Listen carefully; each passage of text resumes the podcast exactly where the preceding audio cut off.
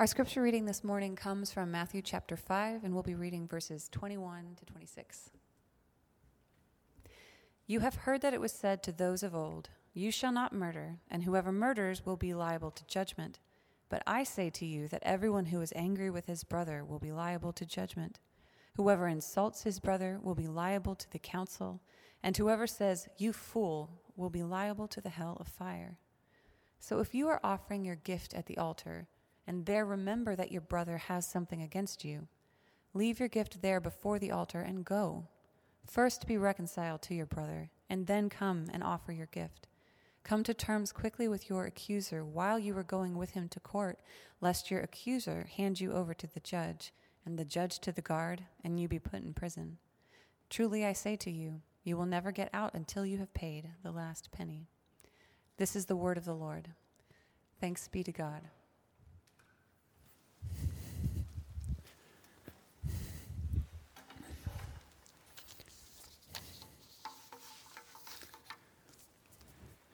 Well, good morning, church family. Wherever you may be, it is great to be with you, even virtually this morning. As we come to God's Word, let's pray together. God our Father, this is a passage which is timely, but also, for the same reason, bracingly challenging. So we pray that you would step into, via your Holy Spirit, our hearts and minds to change who we are because we've met with you this morning. We've done it in worship. We pray now we could do it in the preaching of your word, that you would be glorified and we, your people, would be blessed. We pray it in Jesus' name. Amen. So, back in 1995, in the wake of the evils of apartheid, South Africa established what was called the Truth and Reconciliation Commission. And it was a place where the people who are both victims of, but also perpetrators of gross violations of human rights could come and give their testimony about what had happened. Now, of course, the commission wasn't perfect, but all in all, it's generally credited with having been a major piece of helping South Africa transition from apartheid to democracy. Truth is, our world has lots of deep things that need reconciliation. And the last month has made it clear that our own country and our own culture have deep needs. The evils of slavery and segregation and Jim Crow, of ongoing racism, make it clear that our nation has a lot for which we need reconciliation, and white on black racism is just one of many cultural sins. But reconciliation isn't just a big national and international thing. It's also a very individual, personal thing. We all need reconciliation in our own relationships. as much as we would like to say and think and portray that we are basically good folks who've got it all together, the truth is, if we look honestly, we're a bundle of insecurities and idolatries and worries and struggles, and that works out in leaving all sorts of wounds on each other. Truth is, we sin against each other a lot.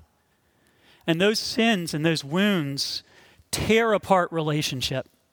Often they tear apart relationship with the ones we love the most. And many of us carry through lives relationships that are shattered, that are broken, that need reconciliation. And our passage this morning from the Gospel of Matthew comes to us and emphasizes that we need that reconciliation and then gives us the power because grace says go. Go and be reconciled.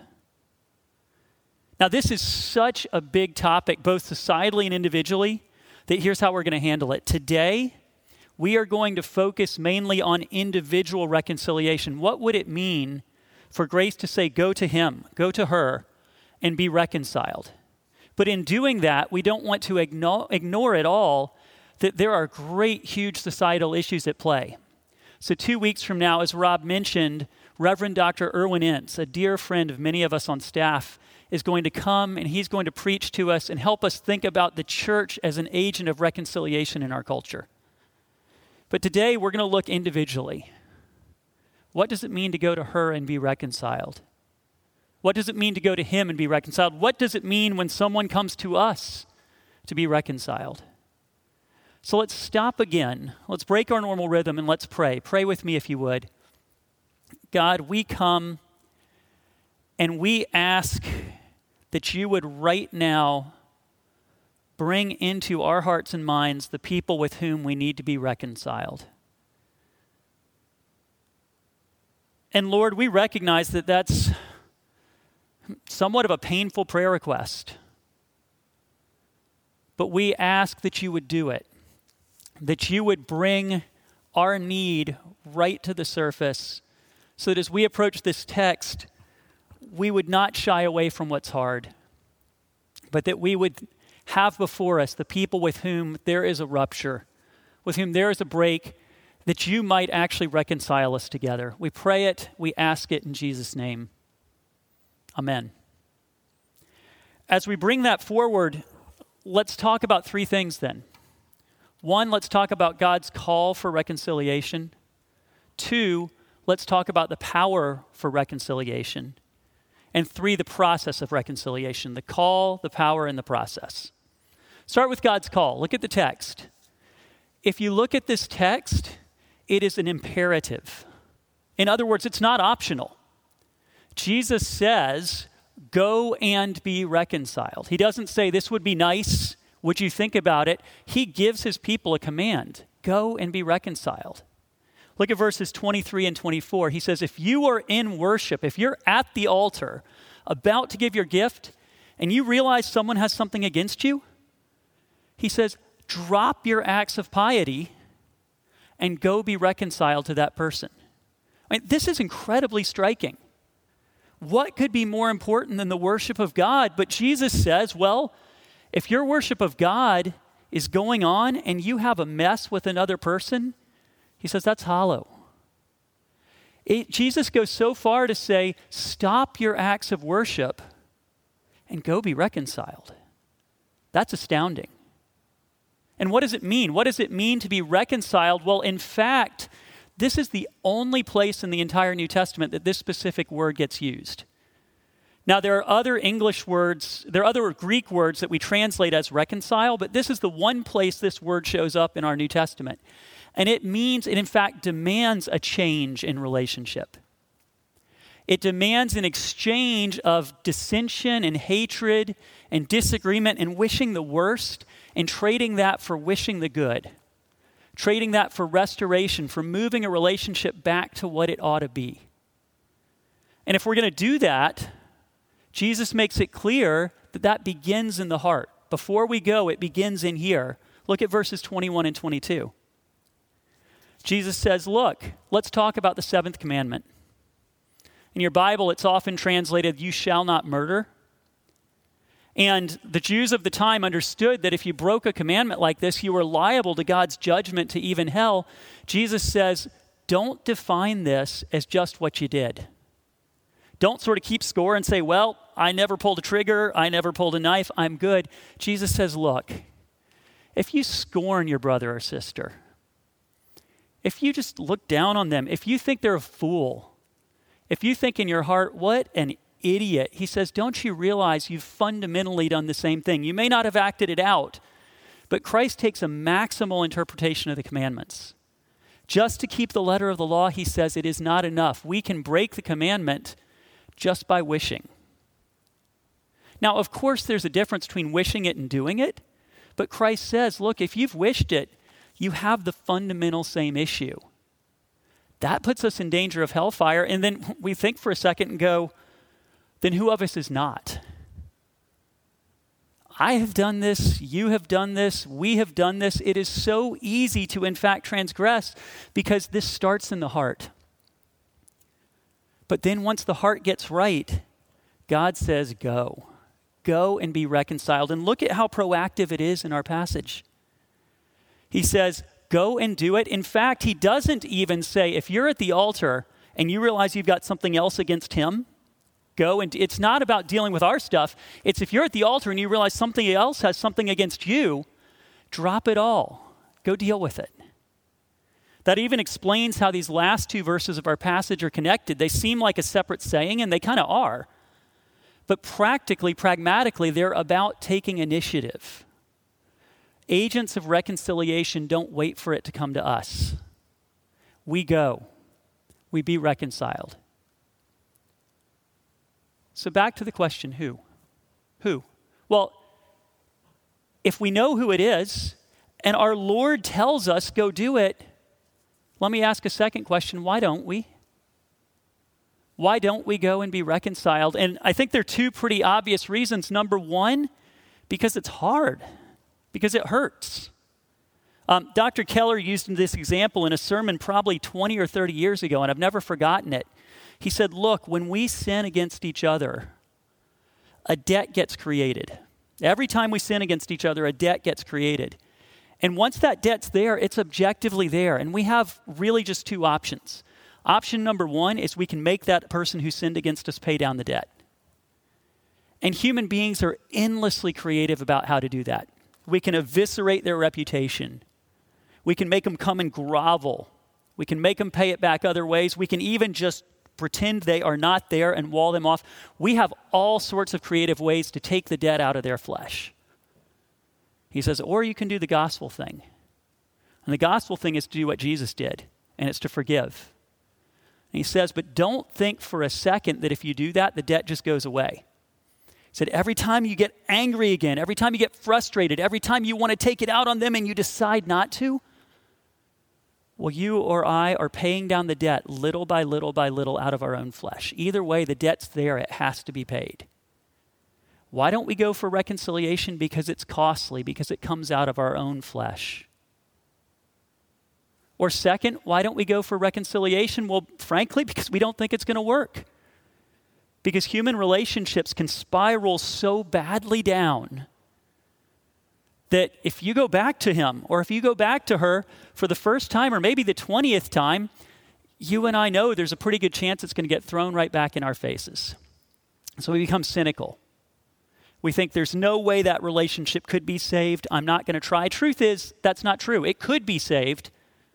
We're not willing to do what it would take at the risk and at the pain, knowing that it might not work.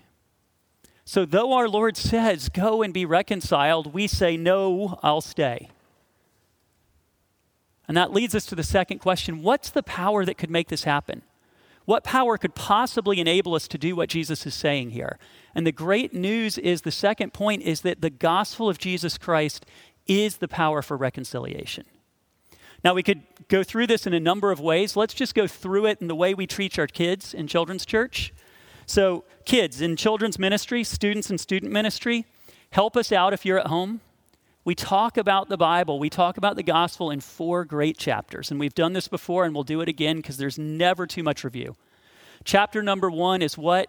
Say it at home creation.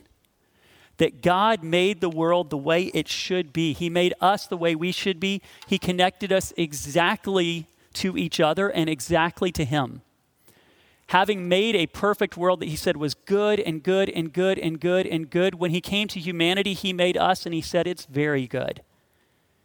People relate rightly to each other and they relate rightly to God. But then in Genesis 3, the story takes its second chapter, this dark turn. What is it? It's fall. That Adam and Eve walked away from the God who created them. They said, No, thank you. We'll take it our way, not your way. And we understand that when they did that, they did exactly what you and I would have done if we'd been in the same spot. They are our perfect representatives. And having done that, sin entered the world and fundamental rupture and breach of relationship. They were no longer right with their Creator. They were no longer as they ought to be. They needed reconciliation. And in fact, you and I, therefore, are born into a world where we are always headed for death because we need the same thing. We need reconciliation with our Creator. And if we find it hard to reconcile with other people, you know why? It's because we don't actually think chapter 2 is that big of a deal. When we look at ourselves, we think, well, I don't really need that much help. The gospel message is we need far more help than we could possibly imagine. We are doomed unless, unless, chapter 3, kids, what is it? Restoration, or restoration, redemption chapter 3 that God Himself entered that situation. God would have been entirely right to just walk off and let us go our merry way to hell. But that's not what he did. God went. He said, the grace says go, and he went, he came, he became incarnate as a human in the person of Jesus, became everything we ought to have been to save us from sin. The story of the gospel is, in fact, that we are recipients of grace, that God has come to us and He has saved us from sin by becoming a human and by taking it out of His own flesh. God died for you, He died for me precisely so we would be reconciled to God. And that lets us look forward with great excitement and joy to the fourth chapter restoration, when God will make all things new when He will make the world again as it ought to be, every human relationship and every relationship with Him will be everything it ought to be. We look forward to that. And the story of the gospel is that God came. If grace says go and be reconciled, He did it for you and for me. And if we recognize the truth of that, it puts a different power into our efforts to go and be reconciled. If we recognize that this is what God did for us, that this is what we needed, if we have a true sense of the depth of our sin and the joy of the gospel, then suddenly we have a different power than anyone else in our world. I actually love the insightfulness, the self awareness of Fran Lebowitz. And Fran Lebowitz wrote in this in her obituary for Toni Morrison when she died in 2019. She said this She said, We disagreed on the idea of forgiveness a lot. Toni had a tremendous amount of empathy. She could see a million sides of every person. I really don't know why she did. I just chalked it up to Christianity. Even the characters in her books who are certainly not the good guys, there's always some sympathy for them. I thought that's incredibly insightful. Knowing Jesus as our Lord and Savior gives us a different power for reconciliation. And that leads us quickly to the third thing the process of reconciliation. And if there's one thing you can hear here, hear this it's a process and it's a journey. We so love to reduce a passage like this to four steps do them in order, do them quick, get done, and forget about the issue. And I've got to tell you, that's just not the way it works. It's a process, it's a journey, maybe better put, it's a bowl of spaghetti. It's a web of things, of things we have to do, things that are done for us, by us, in the Spirit. And, and we're often looping back and having to do them again because we thought we dealt with this and then we find out we didn't deal with this. So don't treat this as take three of these and then call me in the morning. It's a whole lot more complex, the process of restoration. And in the little time we have, let me just suggest quickly seven things about this process. And remember, they don't necessarily go in order. Point number one, thing number one about reconciliation is ask God into the relationship, or maybe the lack of relationship. Step in with God and say, This can no longer be a linear relationship, me and her, me and him. This has to be a triangular relationship, me and him and God. What does it mean for me to start to pray through this relationship? What does it mean for me to start to think through it and not just pray about it, but pray through it? To step into all the pain and all the hurt and say, God, show me things, to have my Bible open, my telephone line open to God, and say, Show me what I need to hear here. Let me walk through this in detail with you, Lord. Be part of this relationship or this ruptured relationship. First, ask God into it. Second, forgive. Forgive. Now, what is forgiveness? Well, it's not exactly the same thing as, as reconciliation, but you can't, for, you can't reconcile if you haven't forgiven forgive. And forgiveness means changing from wishing the worst for them to wishing good for them. It means changing from wanting them to suffer for what they did to actually truly wishing for them to be forgiven. Now, this is hard. Let's not for a second act like this is easy. Dr. Keller said, well, if you do it, you're taking it out of your own flesh, and we feel that. And some of us have suffered difficult and monstrous things at the hands of others. Nothing here is trying to be trite or say that forgiveness is easy. What we are trying to say is it's gospel. And frankly, it's the only way we'll ever heal. Let me speak directly to some of us who have been abused. If you have been abused, and you are hearing this and you hear some of the stories that show in the media of forgiveness, and you think, I'm sorry, but God, I am just not there. Hear me, child of God, that's okay. Because God knows it's a process and He knows it's difficult. But there will only ultimately be freedom. You will only ultimately be free of what was done to you if you get to the point where you can forgive. So if you're not there yet, that's okay because God has grace for even that. Understand it's a process. But let me just ask you this question What would God tell you the next step is? Number two, forgive. Number three, value truth. Value truth. It is incredibly important that reconciliation be based on what's true. So we don't tell a lie to be reconciled, nor do we accept a lie to be reconciled. And it is possible to go to someone who has hurt you very, very badly and say, Look, the truth is that was wrong and that was painful and that was even evil, yet I forgive you. Come with a value of truth. And if someone comes to you to be reconciled, don't quickly dismiss them and say, Well, I, know that's not true. Be ready to take it in and really meditate on it and bring it before the Lord in prayer and say, Show me my hidden faults, Lord. Show me what's true. Now, don't also just immediately accept what the person says. There are unreasonable people in this world. But don't too quickly dismiss.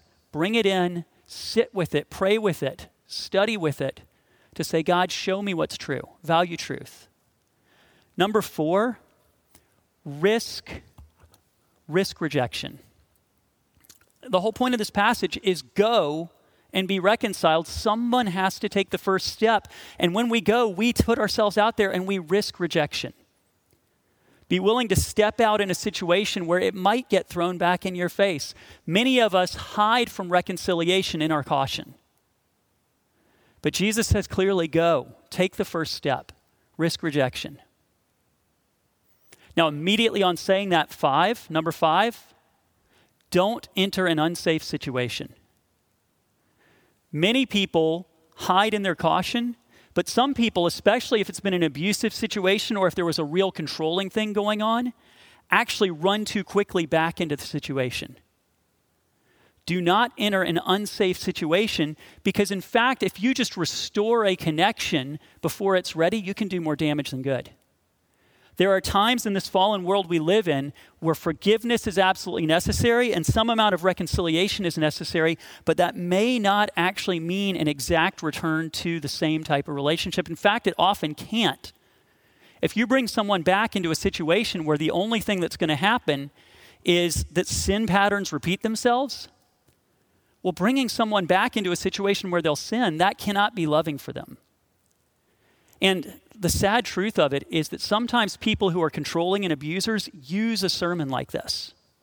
They take it and they use it to pull someone back into a situation that's entrapping them. No, five, do not return to an unsafe situation. Then, six, do your part. Do your part. Do your part. What do we mean? We mean this. You notice there are two commands go and be reconciled. And only one of those two do we actually have a whole lot of control over. We can go, but being reconciled is a two part affair, and we're only part of that equation. But you know what? God doesn't hold you and me responsible for what that other person does. He holds us responsible for what He's calling us to do. So go and do your part. And then finally, number seven, respond. Respond. What do we mean by respond? We mean this if someone comes to you don't quickly blow them off, don't quickly dismiss them. And also, don't quickly say, oh, it's no big deal. Well, yes, it is a big deal, or they wouldn't have worked up the courage to come to you about this. So if someone comes to you, respond. Take it in, sit with it, pray with it. Do not quickly dismiss, but bring it before the Lord. Now, seven things. Sadly, we're out of time. There's more we could say, there's more we should say. But remember, it's a process. What's the next step God would take you, have you take as you wade through this bowl of spaghetti? Ask God in the relationship. Forgive. Value truth. Risk rejection. Do not return to danger. Do your part and respond. All right, we're out of time. Grace said go. God came in the person of Jesus, incarnate, and died for you and me. And if grace said go, then grace looks at us and says go. Go to that other person and be reconciled. Let's pray together. God, Father, the weight of having dealt with big things but dealt with them quickly is always there. But we know you can take meager loaves and fishes and you can turn them into a feast for thousands. So, in the issues of reconciliation and struggling with restoring fractured relationships, we bring you our meager loaves and fishes. And we pray that in our insufficiency and even in our own sinful responses to when we've been sinned against and even our own rationalizations, that the meager spark that's in there, you'd fan that into a flame, that you would feed us with what we need. We trust you would do it. We pray you would do it. And if you would do it in our lives and relationships, we would give you all the glory for it. We'd claim none for ourselves. So we pray it in Jesus' name. Amen.